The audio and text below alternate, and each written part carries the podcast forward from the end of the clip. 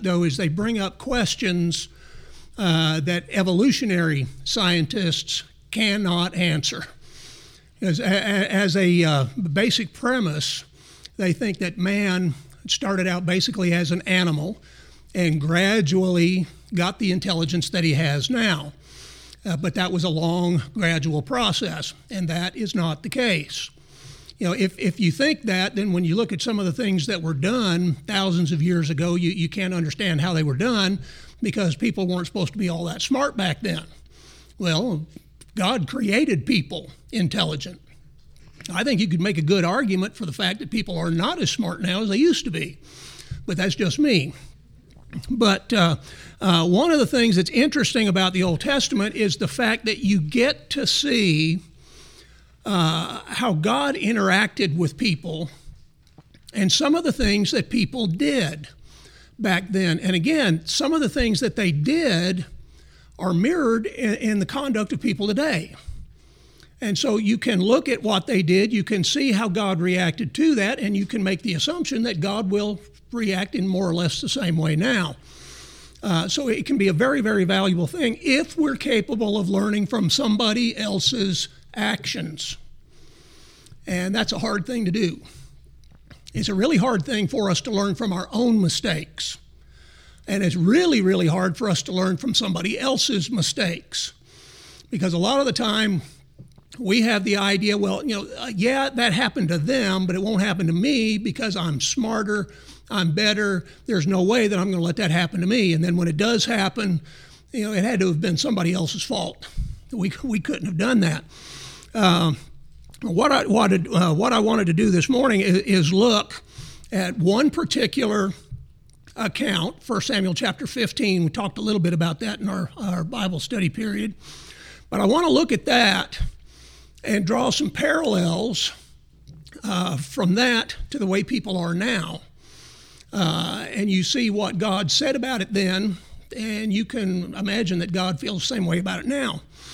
Uh, now, the word of the Lord came to Samuel. This is uh, 1 Samuel 15, verse 10, saying, I greatly regret that I set up Saul as king, for he has turned back from following me and has not performed my commandments.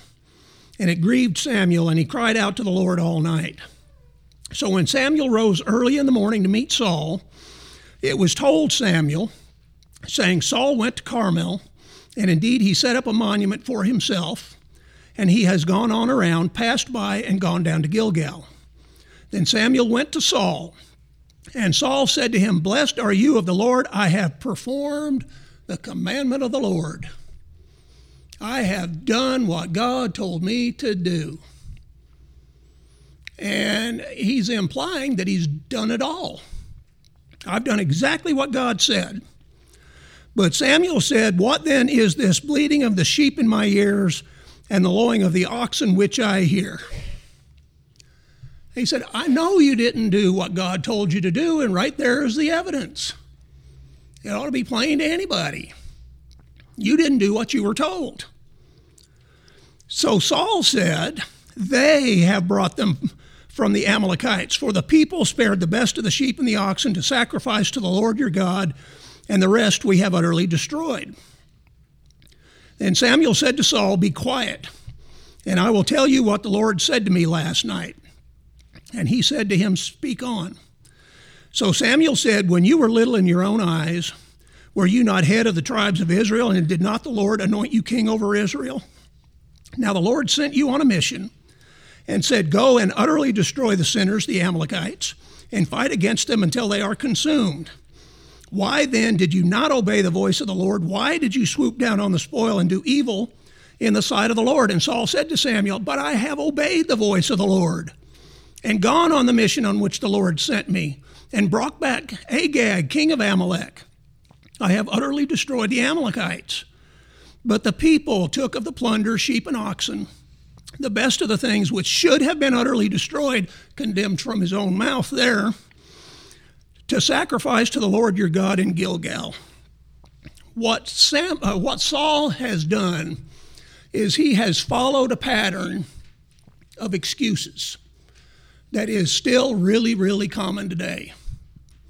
Uh, oftentimes, if, if you talk to uh, people who are members of other religious organizations, denominational churches, and you point out to them that what they are doing is not something that's authorized by the New Testament, they'll just brush it off. Yeah, we're, we're doing exactly what God's told us to do. Uh, I, I grew up going either to the Church of God or Baptist Church, depending on who happened to be closer at the time. And uh, one of the things that I found that they all have in common is they say, We follow the Bible and we do what God tells us to do. But then you start to look at the Bible and you look at what they're doing and you say, Well, that's not so. You're doing this, which is not authorized by Scripture. You're not doing that, which Scripture commands. And how can you say that you're doing what God requires you to do? And this is a problem not only with uh, uh, groups of people, denominational churches, it's also true of individuals. We like to do what we think will make us feel better in doing what God commands, but we oftentimes won't carry all the way through. There are one or two little things that maybe, well, you know, I don't really want to do that, or I don't really want to give that up. Close is good enough. That's the way people think. Close is good enough. Saul went and did most of what God told him to do. He was told to utterly destroy the Amalekites, wipe them off the face of the earth. And he did most of that. He kept the king Agag alive and the best of their flocks, the best of the animals. He kept those alive. So, you know, he was almost all the way there, but not quite. And he considered that to be good enough. And Samuel said, No, it's not. Just getting close to what God requires is not enough. You have to do what God says do. Now, there are a couple of uh, examples that I think kind of highlight the point. Uh, one of them uh, found over in the book of Leviticus. In, in the book of Leviticus, in, in chapter 10, you have requirements given by God as to what people are supposed to do, and you have some of those requirements not met. Uh, verse 1 Nadab and Abihu, the sons of Aaron, each took his censer and put fire in it, put incense on it, and offered profane fire before the Lord, which he had not commanded them. So fire went out from the Lord and devoured them, and they died before the Lord. And Moses said to Aaron, This is what the Lord spoke, saying, By those who come near me, I must be regarded as holy, and before all the people, I must be glorified. This is a really, really interesting uh, event, even though it doesn't take up very much room at all. You have uh, Nadab and Abihu, sons of Aaron, they're priests and they're going to offer incense before God. If, if you've ever seen a, a, a movie or uh, perhaps uh, like a Catholic mass on television, and they've got these uh, metal balls on the end of a chain, they swing back and forth, and smoke's coming out of it. That's essentially what he's talking about here. You had incense that was to be offered before God. He had specified where the fire was supposed to come from. It was supposed to come from the altar. Well, Nadab and Abihu evidently thought fire is fire. What difference does it make? It says here, and this is the New King James rendering, it says they offered profane. Now, profane has a little bit different meaning than we usually use the term now. Profane just means common. It's not holy, it's profane, it's common, every day, nothing special about it. So when they offered profane fire before God, God killed them. Fire went out from the from the Lord and devoured them, and they died before the Lord. Now, you know, you'd have a lot of people who said that is a little tiny thing. They were burning incense just like they were supposed to. So why did God kill them just because they got the fire from a different place? you know, it's not that big of a deal. Why is God so unreasonable? It's not what they did, it's why they did it. And that's one of the things we need to bear in mind because a lot of the time we tend to uh, separate sins into two groups big sins and little sins. And we think, well, God is interested in the big ones. We can't do the big ones because, you know, God will condemn us for that. Little sins, He'll just overlook those. You know, God's not going to pay attention to the little ones. And that's not the case because oftentimes it's not what you do as much as it is why you do it. Now, in this case, God said, By those who come near me, I must be regarded as holy, and before all the people, I must be glorified. Why did God say that at this time? Because Nadab and Abihu were not coming before God as a holy being. They weren't glorifying God the way they were supposed to.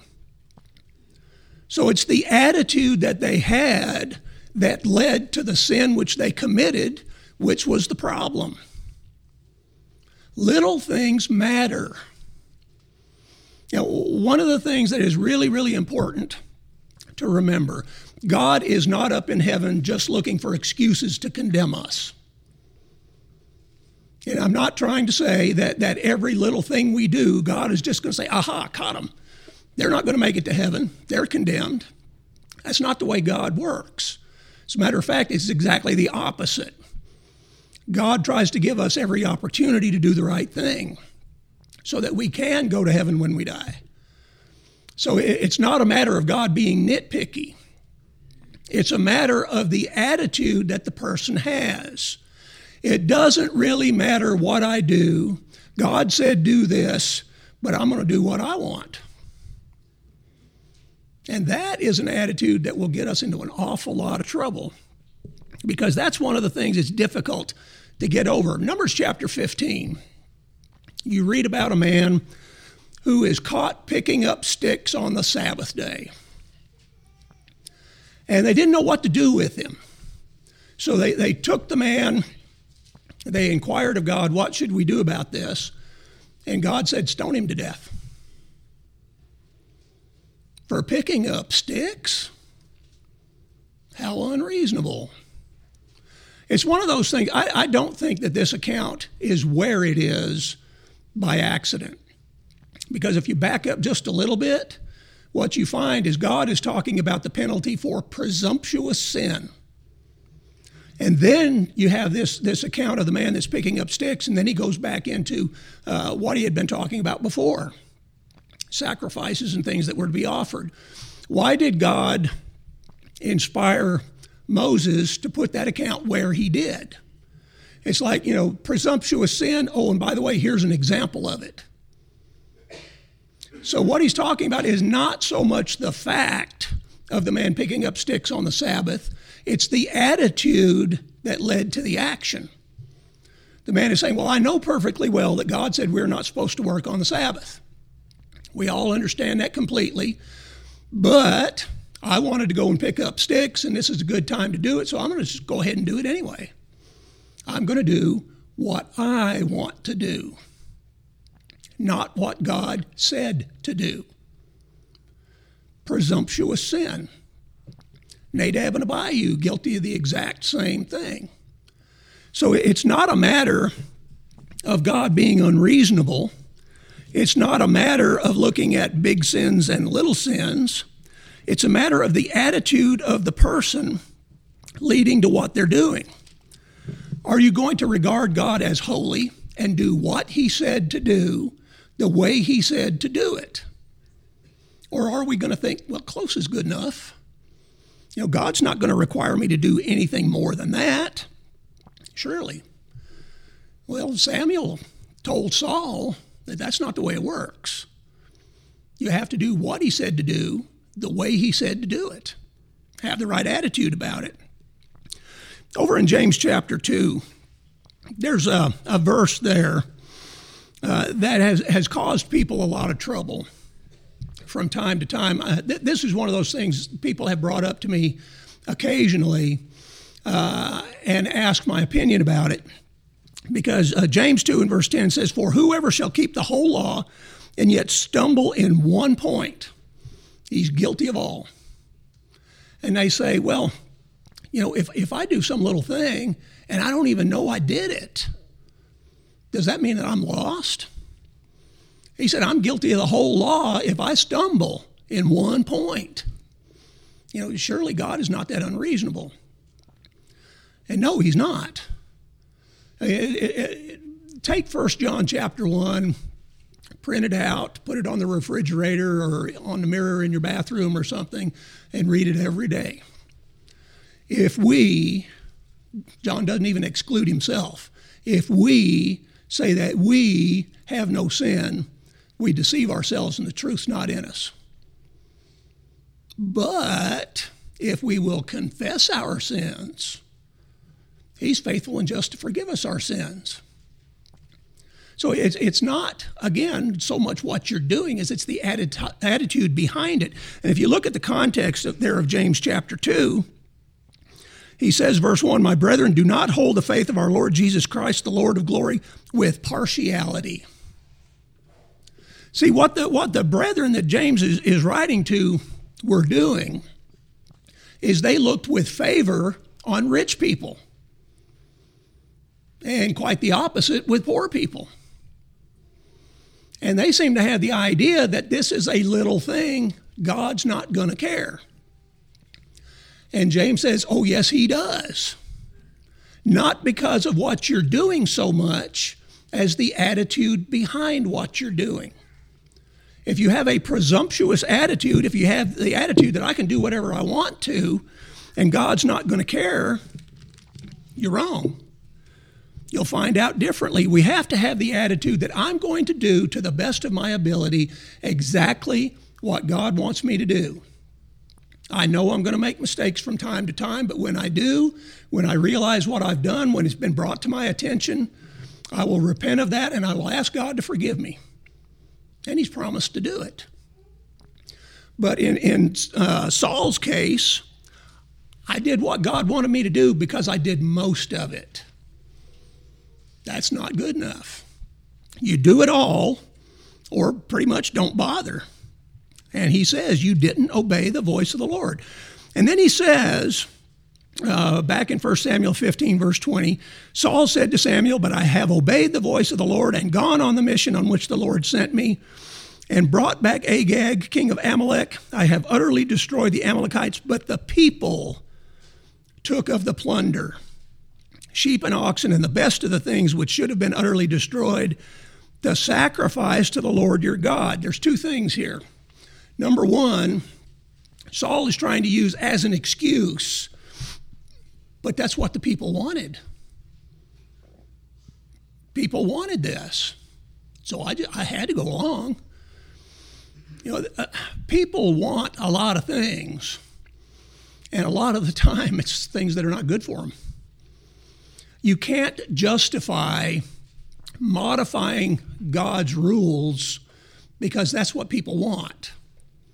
You know, if you if you follow any of the uh, uh, more popular uh, denominational groups these days, one of the reasons that they will tell you that they do the things they do, times have changed.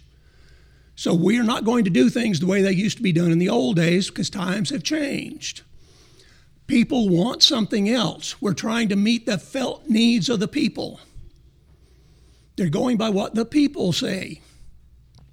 They, they do what the people want. And you'll be really popular if you do that. But the problem is, you'll only be popular with the people, not with God. And that was what uh, Samuel was trying to get through to Saul. You didn't do what you were supposed to do, and saying that the people wanted to do it is no excuse. Now, you think about this who was the king? Saul was the king. The people were supposed to do what Saul said, not the other way around. But he was going to do it because the people wanted it. We're doing it because the people want to. And we're doing it for a good reason. That has, has been the attempt to justify more things, uh, more error in the Lord's church than just about anything else. We're doing it for a good reason. That may not have been exactly what God wanted us to do, but we've got a really good reason for doing it this way. Now, first of all, could you possibly be any more arrogant than to say something like that? God said, do it this way. We're going to do it that way because we think it's better. I have come up with a better plan than God. That's essentially what they're saying. We have a really good reason for doing it this way, so we're going to do it our way, not God's way. You're saying my way is better than God's. And if that is not the height of arrogance, I don't know what is. You can't do something because you think it's for a good reason. You know, we don't have the right to do that. On the one hand, God knows things we don't know. God has, has purpose in mind of which we're not aware. God has a timeline for things that we don't know anything about. So we do what God tells us to do, knowing that what He says is right, in spite of what we may personally want to do. You know, I've, I've heard people, and this is just one example, there are quite a few other ones that we could bring up, but I, have heard uh, people oftentimes talking about mechanical instruments of music and worship. And they'll say, well, you know, that's not a big deal. It makes our worship better, it makes our singing better. No, it doesn't. It does not. One of the things that I have heard most often from people who are members of denominational religious groups who have come to visit services of the Lord's church is they will remark on how good the music is, how good the singing is. You know, do you all get together and practice this? The singing was so good.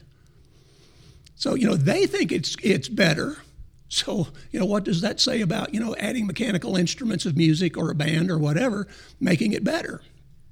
It says it doesn't. And even if it did, it wouldn't matter because God didn't tell us we could do that. Colossians 3:16, Ephesians 5:19, we're supposed to sing. That's what he gives us the, the, the right to do. We have permission to do that, but not all this other stuff and it's not better. But people oftentimes will do that. All kinds of problems have been excused, all kinds of, of false doctrines have been excused by saying we had a good reason to do it. We were going to sacrifice these to the Lord your God in Gilgal. That's why we kept them. That's probably not true. They probably thought those are really good, valuable animals. Let's just keep them. But even if it is true, or was true, it doesn't make any difference.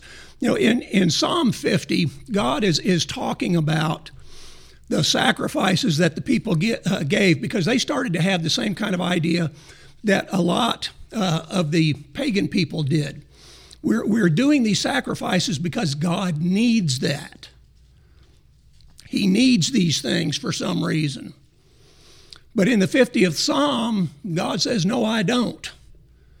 The cattle on a thousand hills are mine. If I was hungry, I wouldn't tell you. He's saying, I don't need the sacrifices.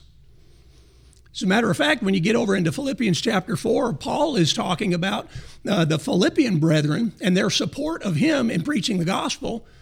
He said, I, I don't, I'm not asking for this because I need it, because I've learned how to get along with a lot or with a little. He said, I want to sacrifice for your benefit. The, the sacrifices that we give today, whether you're talking about the fruit of our lips or whether you're talking about giving uh, money in a material way, whether you're talking about giving time uh, to help the church in its mission to seek and save that which is lost, any of those things are for our benefit. They help us. It's not for God's benefit. He doesn't need it. He, it's His anyway. Everything on the face of this planet belongs to Him. He doesn't need us to give Him anything. It's for our benefit. But to say that we're doing it for a good reason, that justifies all kinds of things that people should not be doing. Colossians chapter 2 and verse 23, Paul talked about things that have an appearance of wisdom in self imposed religion, and they're of no value against the indulgence of the flesh. They have an appearance of wisdom in self imposed religion. They have decided what to do, and it looks like it's a good thing. But if you really stop and think about it, if you really start studying on it and, and thinking about it, it's not such a good thing after all. Self imposed religion is always wrong. We either do what God says or we're wrong. And that was the problem here with Saul. He did most of what he was supposed to do, but he didn't do all of what he was supposed to do. The people took of the plunder, sheep and oxen, the best of the things which should have been utterly destroyed, to sacrifice to the Lord your God in Gilgal. He knew what he was supposed to do, and he didn't do it. He's trying to explain it away. I'm not wrong. It, the people are at fault. You know, blame somebody else for it. It wasn't my problem. But what does Samuel tell him? Verse 22 Has the Lord as great delight in burnt offerings and sacrifices as in obeying the voice of the Lord? Behold, to obey is better than sacrifice, and to heed than the fat of rams. He says, I want your obedience. That's what is important, not the sacrifice. You know, I mentioned Psalm 50 a little bit ago. And uh, if you get into Psalm 51, where David, uh, and, and, that is that's one of the greatest uh, psalms there are, in my opinion. If you want to see what comes out of a broken heart, that's what you find there. David realizes what he did with his sin with Bathsheba, and he he understands the depth uh, of the problem that he's gotten himself into. And he, he makes mention, he said, you know, if, if you desired sacrifice, I'd give it. I would do anything to remove this blood guilt. But the sacrifices that God wants, and he understood it, were a broken and contrite heart. God wants you to want to do the right thing. And that's what David said a broken and contrite heart is what God wants. It's not the sacrifices. We do those because God told us to and because they're for our benefit. God wants our attitude to be right. You know, the, the, the right attitude will lead to right actions. A bad attitude will lead to bad actions. You got to have the heart right first. Everything else just follows along with it. And that's what Samuel is trying to get through Saul's head. God does not want the sacrifices. He wants you to obey the voice of the Lord. Behold, to obey is better than sacrifice, to heed than the fat of rams. And in verse 23, for rebellion is as the sin of witchcraft. You shall not suffer a witch to live. And he says rebellion is equivalent to that. Now, think about that. All Saul did was he left one person alive and the best of the flocks. Other than that, he did exactly what God told him to do. He went on the mission, he utterly destroyed the Amalekites. Is just a couple of minor little details that he did not quite follow through with. Agag is still alive. The best of the sheep and the oxen are still alive. Other than that, he did it, did everything God said. And what does Samuel tell him? Rebellion is as the sin of witchcraft. He said that's rebellion against God because you knew what to do and you chose not to do it. That's rebellion against God. Stubbornness is as iniquity and idolatry. Because you have rejected the word of the Lord, he also has rejected you from being king. You're, you're rebelling against God. You're stubborn in not doing what God told you to do. You've rejected the word of the Lord, all because of a minor little detail. Again, it's not so much what Saul did as the attitude that led him to do it. And that oftentimes is the problem. People, yeah, I know what God said to do, but I don't really want to do that. Or I know God said to do that, and I really don't want to. You know, it's a little thing, it's a minor thing. God, God's not going to care about that. He won't even notice it. You know, yeah, people are like that. They don't notice things a lot of the time. And a lot of time, even if they do notice it, if you wait long enough, they'll forget all about it. For me, that's usually about two to three minutes, and I've forgotten. God doesn't forget. Never, ever. He always remembers things.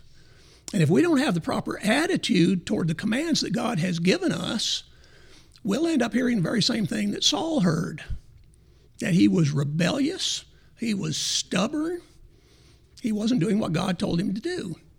Little things do matter, not because of them in and of themselves, but because of the attitude that leads us to do them.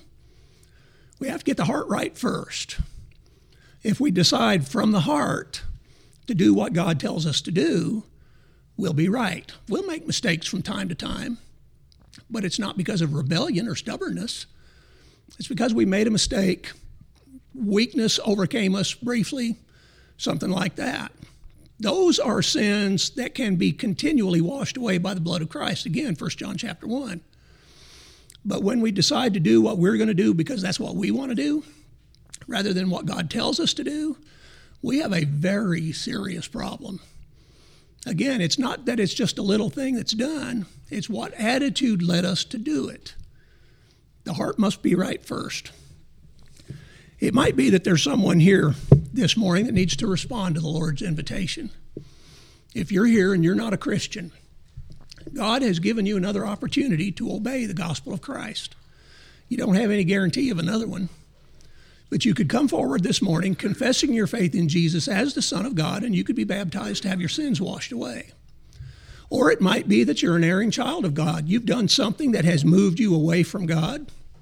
If that something is public in nature, your repentance should be public as well so that you'll not bring shame and reproach upon the church. If it's something that only you know about, then go to God in prayer, confess the sin to Him from a repentant heart, and ask Him to forgive you. And He's promised to do that.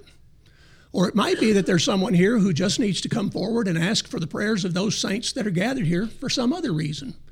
Whatever your need is, would you come forward and make it known while together we stand and sing?